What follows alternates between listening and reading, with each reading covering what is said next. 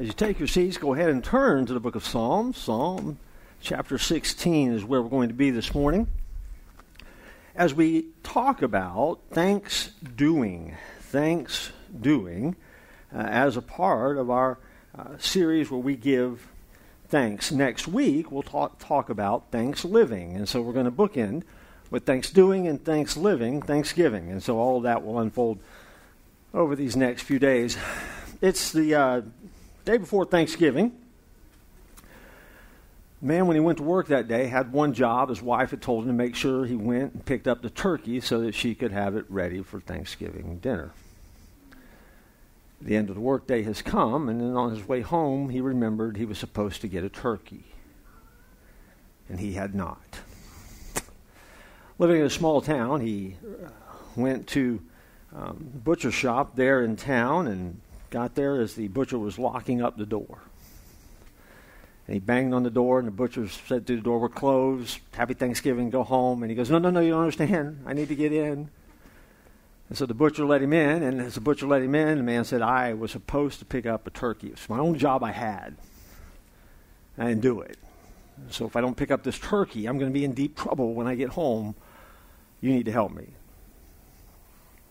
Butcher said, You need a turkey? He said, Yes, I do. He said, well, Let me see what I got. So he went back in the freezer and went back in the freezer, and it had been a good year. The butcher had one turkey left. Skinny, but at least. Ah. So glad you asked. It was so skinny, it looked like a turkey that got in a fight and got the stuffing knocked out of him.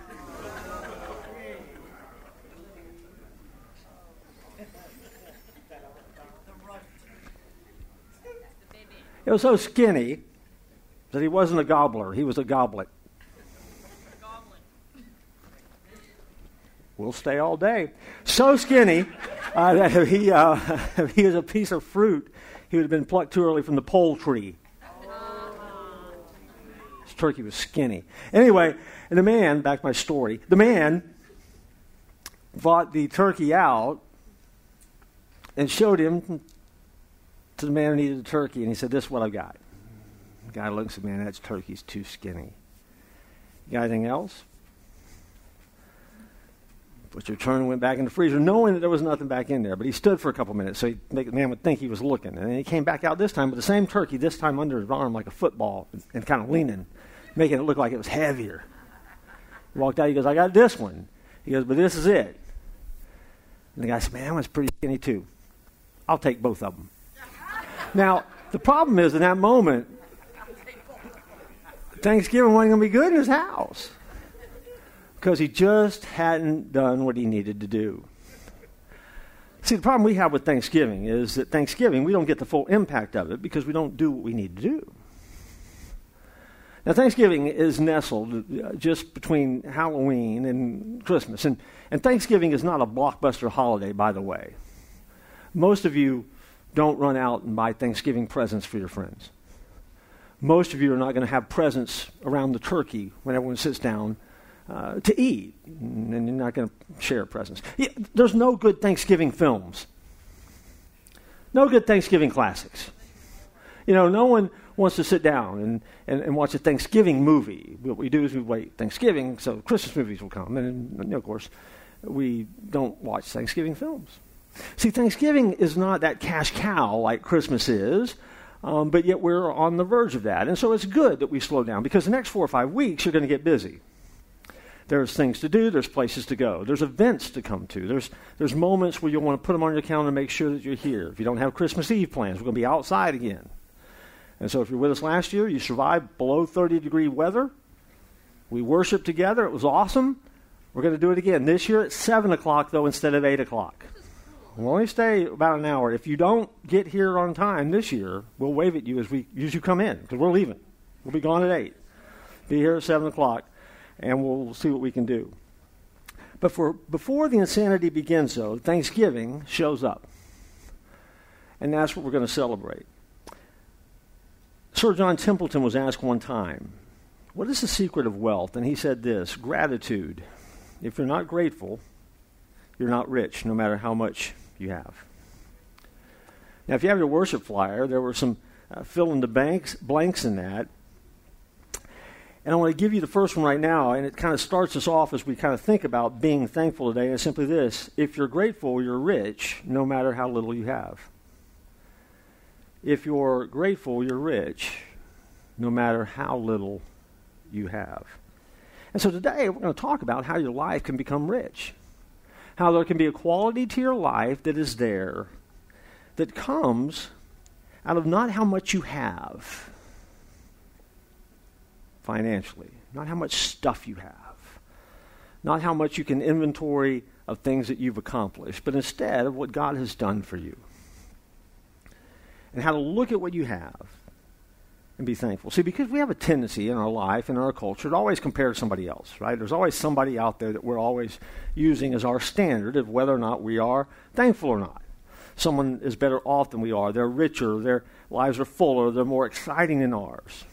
And when we think that way, we're thinking that somehow we got shortchanged, that we were in the wrong line when blessings were being passed out. And when we think that way, though, we distort our thinking. So let's talk turkey for a minute. I want you to realize that having a thankful heart is not about comparing yourself to others. It is about recognizing and acknowledging what God has done in your life. And all of us need to be better at that. And that's a choice that we make. And so every one of you in this room can have a rich life. You really can. And every one of you in this room can have a life where you celebrate that. But you have to choose to do that. And that's your choice. So that's what we're going to talk about today. Now, you may have noticed there's a chair up here. This chair is an important part of what we're doing today. It becomes um, the backdrop, if you will, for some things that we're going to think about. But to help you do that, I'm going to ask you to watch this video hmm, right now on the screen right now.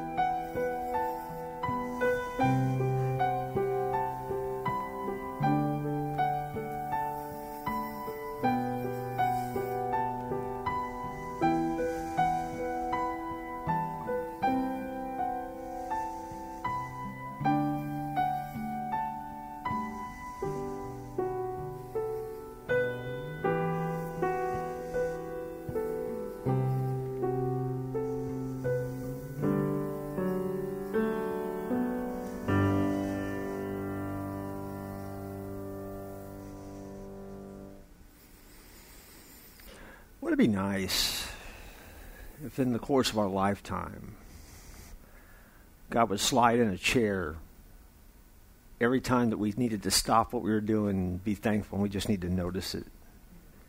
And kind of jump over and, and, and, and sit down and take that moment that we need to be thankful. Uh, see, I, I, you know, I, I don't know how your life rolls, and I don't know, you know, all the things that you do on any given week. But here's what I know: we all could do with having a Thanksgiving chair in our life a place that we go that we could just say thanks, no matter what's going on. And, and it kind of draws us back into that perspective that we need to have so you can remember what's really important in life. And not only that, but then I love the end of that video when the dad, who's got a lot of stuff going on, by the way, whew, takes his child and puts the child in that chair, and you know he's patting that chair, he's explaining why you got to be thankful. See, ever notice that when you're not thankful, the people around you don't seem to be thankful either? It's so infectious. It's so contagious. And a lot of us in our lives need to learn how to do thanks. We're just not very good at it. We need to get better at it. We need a Thanksgiving chair in our lives.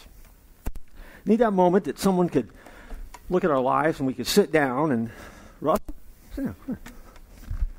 Sit down right there. What do you have to be thankful for today? My family. Family. That's good. You get up. it's not that tough, is it? Not hard. Brooke? What are you thankful for? Your father? My father. Okay. Well, anything else you want to be thankful for? No, I'm grateful I woke up in a safe home and have a lovely family that loves me. There you go. Yeah. A lot to be thankful for. Not bad, huh? Some of you want to borrow my chair for your party this week, don't you? Tommy, sit down. Move chair. What are you thankful for? Thankful. Besides Richard. I was thankful in a thankful mood, but uh, thankful for my church. Yeah. Yeah. Me too. Okay. That's good. Hmm. Get up. That way. All right.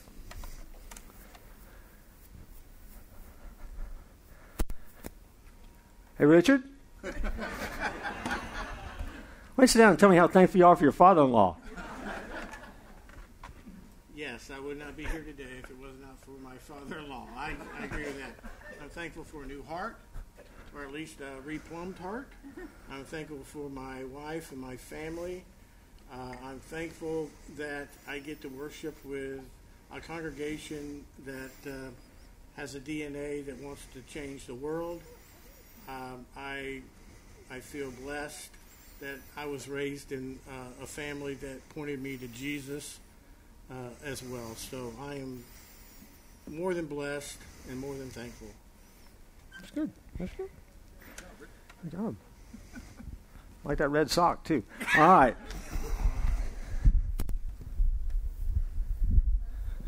Leroy? Ah. You ever seen so many people ducking? Don't stop by me. Don't stop by me. Don't stop by me. Don't stop by me. Don't stop by me. What are you thankful for? I'm thankful for the for the family we have here at church. Uh, I know I've been in some real tough situations. God has healed me in a lot of special ways, and I've had the support of this church to get me back to where I am. Yeah. And and thankful for the leadership that we have here. Thank you. Yeah. yeah. See how much fun it is to have a thankful chair?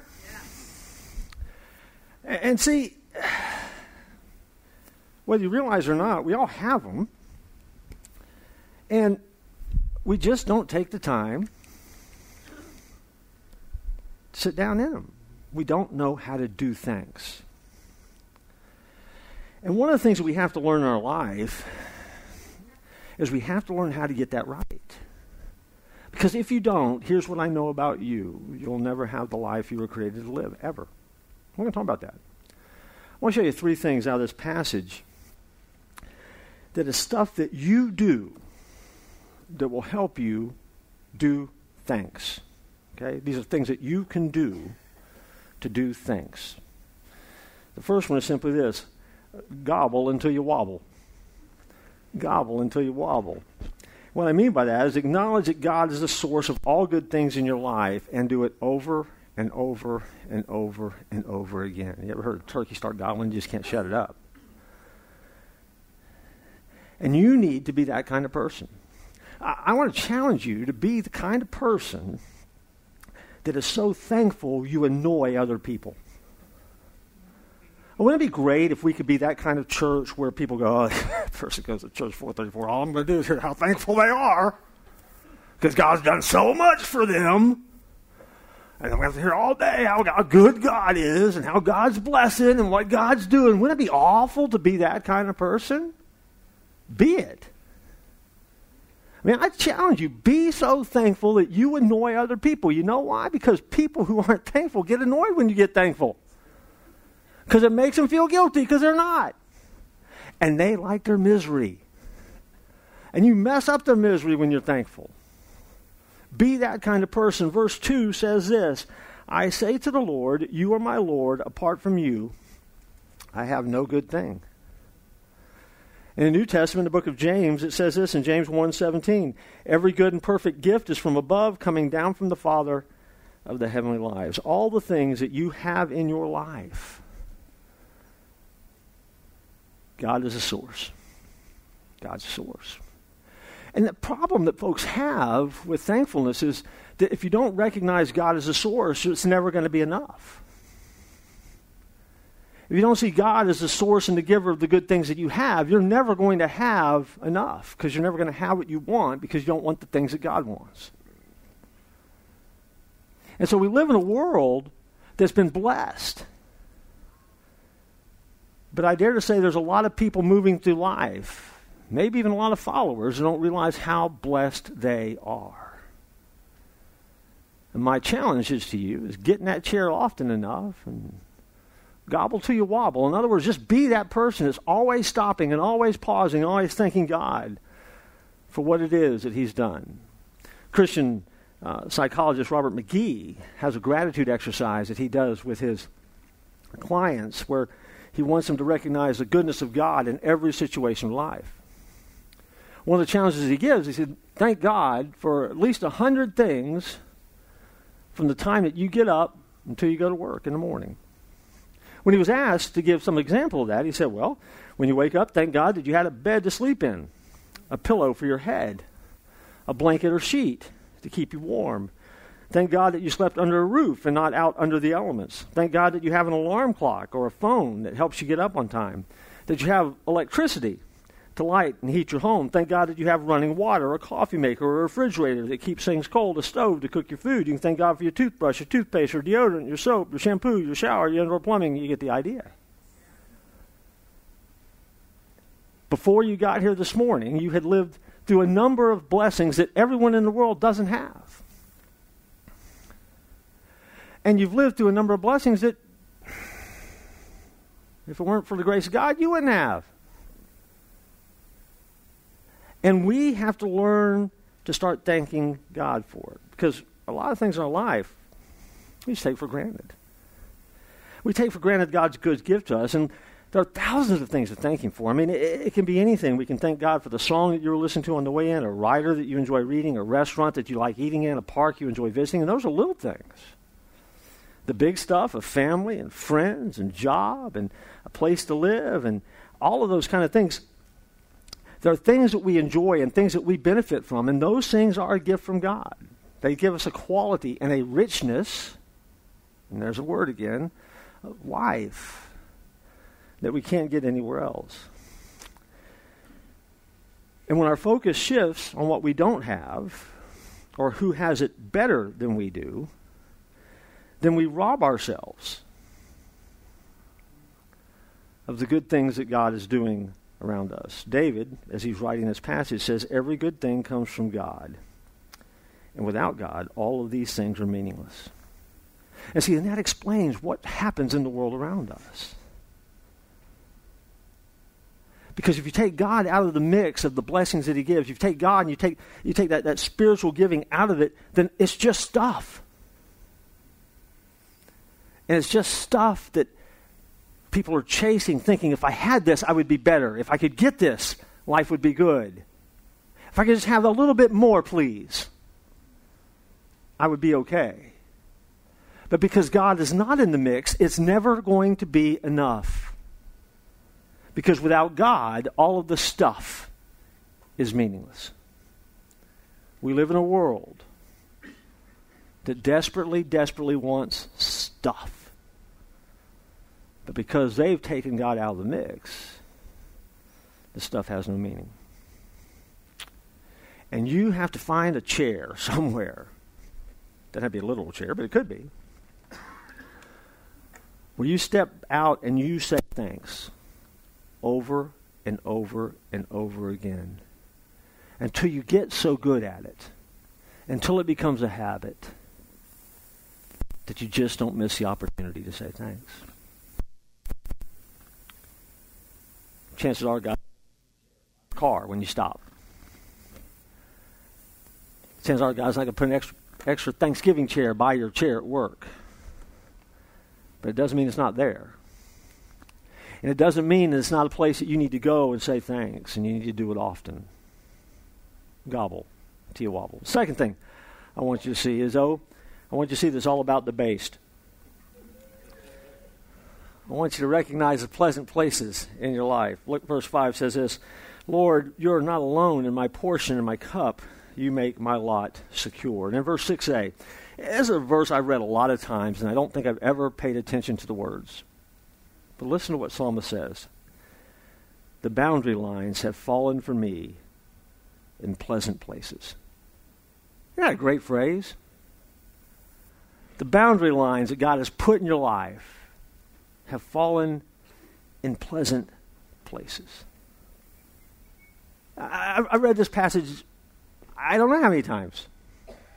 I've never thought about that. I've never thought about the significance of that phrase. The boundary lines that God has drawn for me fall into pleasant places. And I get to enjoy them. See, it's interesting that David said that because David had a lot he could complain about in his life, if you think about it. See, if David were a product of our culture, he would have ended up on the Jerry Springer show. Uh, some of you act like you don't know what that is. Some of you do know exactly who I'm talking about, Jerry Springer. Jerry Springer's passed away, but his audience, that rowdy audience, was just Jerry, Jerry, and they would fight. People would fight on the stage. I mean, he would bring, he would, he would, he would go out into the highways and byways and find people who had stories to tell that their families wouldn't let them tell.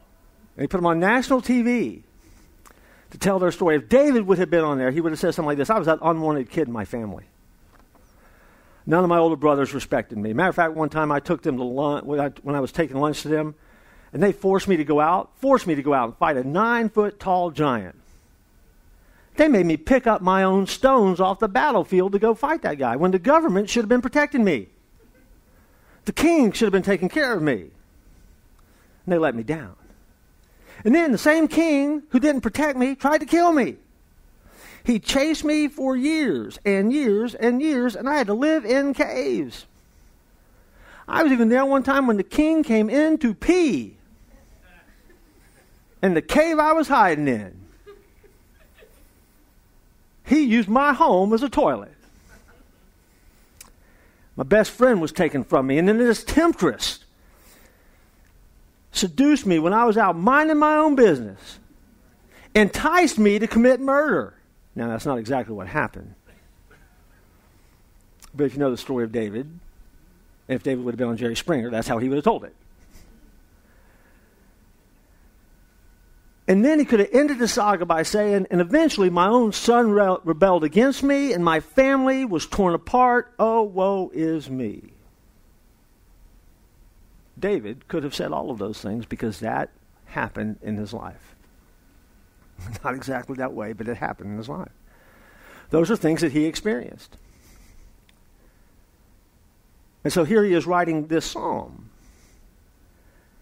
Because other things happened in his life too, good things,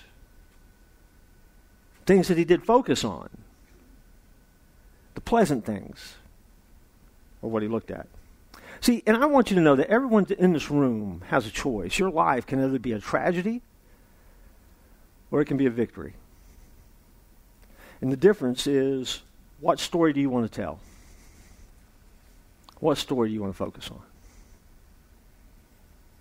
See, I can tell you my woes and I can tell you things that I don't like, and you might feel sorry for me. You could tell me the same thing about your life, and I might feel sorry for you. Or I can tell you about the good things that God has done, and that can be the story that I communicate with my life. You ever have a moment where you wonder, like, people don't want to be around me? Well, you want to know why? Because that downside of you is showing. And sometimes we get so guilty of falling into the trap of trying to compare with other people, and we miss out on the areas of our life, the boundaries of our life, where God has allowed those pleasant places to be. And I want you to know, you all have them. And David, as a psalmist, could have written about the family problems. He could have written about the mistakes he made. He could have written about the fact that he uh, didn't uh, get along with his brothers very well. He could have written about the years on the run from the king. He could have written about losing his best friend. But instead, what did he write about? How God, time and time again, had taken his life and landed him in the pleasant places. Why? It's not that the other things didn't happen. It's not those other circumstances weren't there. He just refused to look at them. And instead, what he did is he focused on what God did and what God was doing because God was always moving him forward. How do you do with that, by the way? See, it's all about that flavoring that you want to put in your life. You want to be the negative Nelly and the nasty Norton? You can be. You didn't think I'd come up with an end name that quick, did you? Yeah, look at there. Sharp as a tack. And we have to learn to recognize and thank God for the pleasant places. Because those are the moments that we discover who He really is and where He does some of His best work. See, I, am convinced that the culture that we live in is so messed up because we live in a world of the aware and the unaware. If you are aware of how much you're loved, if you're aware of a God who loves you and who died for you, if you're aware of a God who gives you gifts, and you're aware of a God who came and entered time and space so that you have a life better with Him than you could have without Him, when you become aware of that, that changes everything about what you do next. When you're unaware, then you've lost that God element and you have no clue as to what needs to happen next. You have no clue as to what decision to make. You have no clue as to what to say when you sit down in the Thanksgiving chair. You are just simply unaware. And I want to say something to you that is tough, but it's important that you understand this because this is the way it works. This is this biblical pattern that we see. You're not joyful and then become grateful. You're grateful first, and then you become joyful. Everybody wants to be joyful. The problem with so many people is you're never going to be joyful because you keep waiting for the joy to make you grateful, and it doesn't work that way. It's when you learn to give thanks and you learn to be grateful for what God has done, you discover the joy that you so desperately want. And so we have people who live their entire lives wanting and missing out on the joy that is there simply because they refuse to see and be grateful for what God has done in the pleasant places of their life. And they're so frustrated by that that joy never comes. And they get mad at God and they get mad at others because they're not joyful. They're miserable. And they're always stuck in that place of misery because they're not grateful for what they have. Because it's only when you're grateful for what you have that you discover joy. And some people, maybe even you, are trying to come at that backwards in cattywampus. And it's not working for you, I guarantee it. You don't have to give me the details. I can already tell you it's not working. And if it works, it's just a temporary fix. It's not, it's not really joy. It's just holding over till you get to the next thing.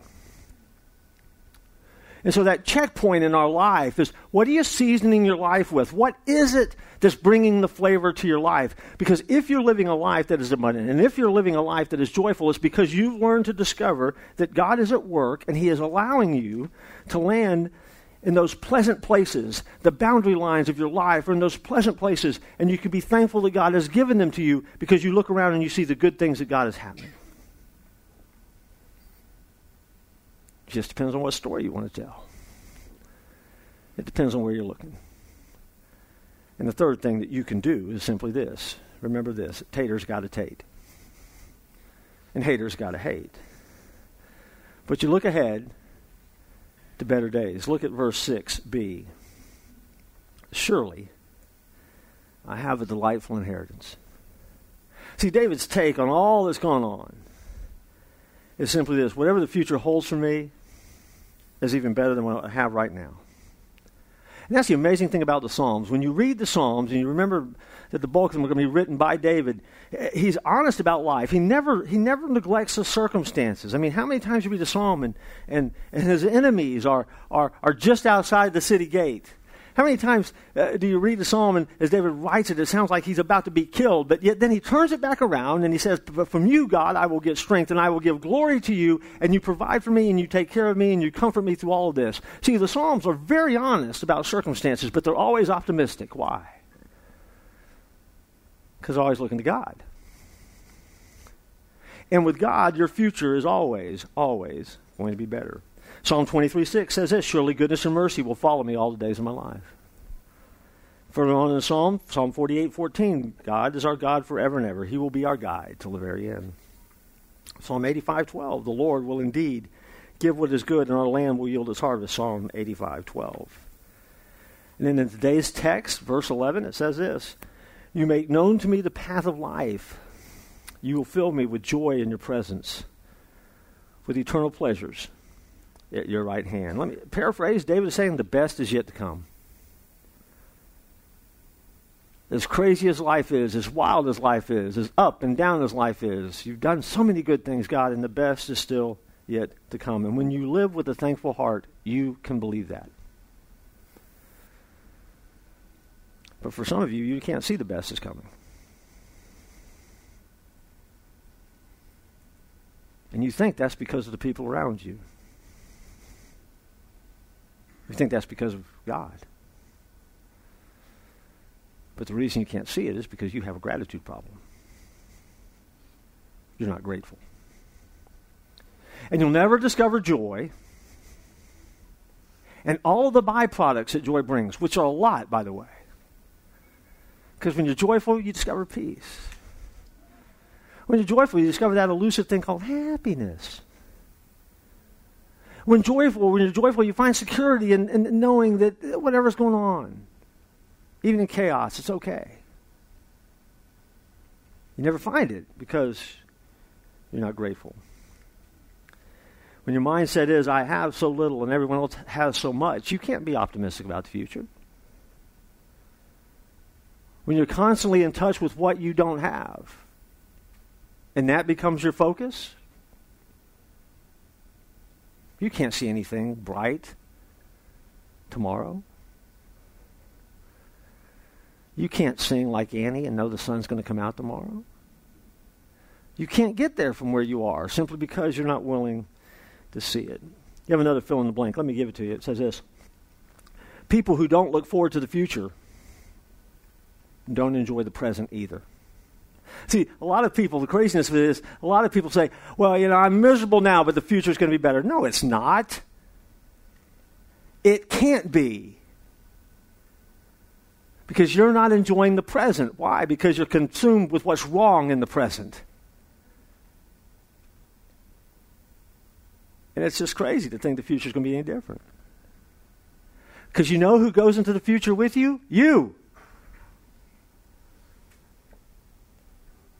And you take yourself into the future and you bring the misery with you. And also, and this isn't in there, but also people who don't look forward to the future also didn't appreciate the past, even though they're always wanting to go back there. See, the memories are so fun. The past was so good. I, I miss this, and I wish we did this, and I, and I want to do this, and, and, and this was fun, and, and, and, and it could just be like this again, and stuff like that. But see, it wasn't that good. And here's why because you've dishonored the past by not bringing with you into the present so you can move to the future. If you want to go back to the past, you've dishonored the past that was. You've dishonored the moments that you had. You dishonored the people that were there. You've dishonored what God was doing for you there when He put you in the pleasant places because the intent was to put you in the pleasant places so you can move into tomorrow and move into the future. And you didn't. And so what you do is you keep going back to that same spot that you say you enjoyed, but you never enjoyed it. And the proof is in the pudding. You dishonor it. You dishonor where you've been because you can't move forward into the future. And you wonder why there's no joy. You need to sit in the Thanksgiving chair. You need to stop life, slow down long enough, and get your happy butt in the Thanksgiving chair. And sit there until you get it right. Sit there until you're thankful.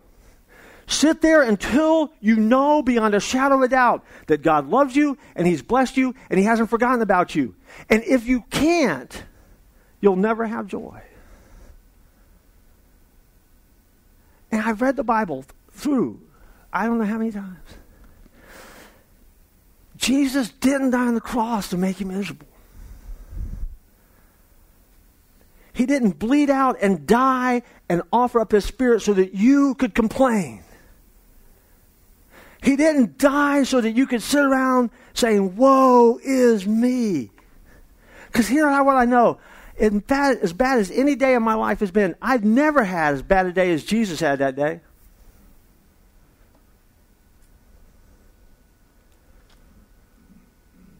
And all he asks us to do is be thankful. Be thankful. Let me give you the now what challenge. Prayer. It's a daring prayer. It's not for the faint of heart.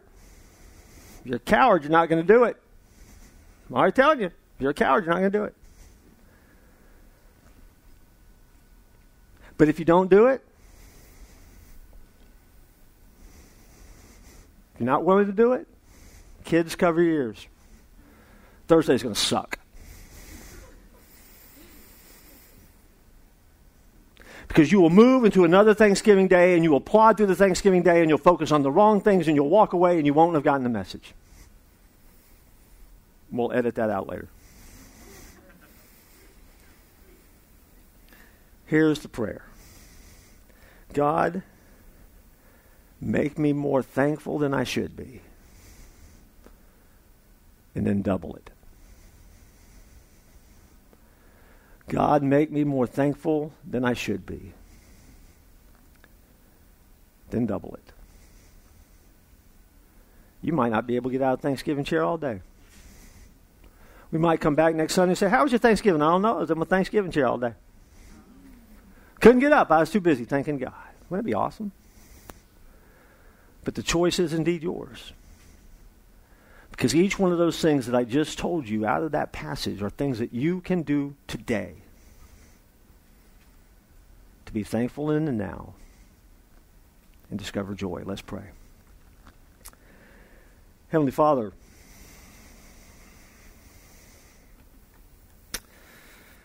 we have a lot to be thankful for. so much more than we realize, so much more than we know.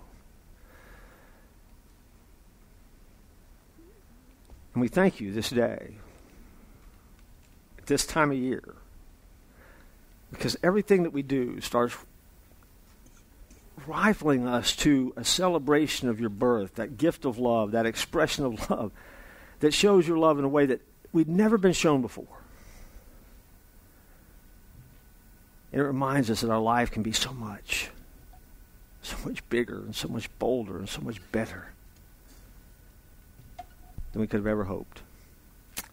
Well, for some, that journey has to begin with accepting the gift that you offered to us on the cross. The gift of eternal life that come, came about because you came back from the grave. You conquered death.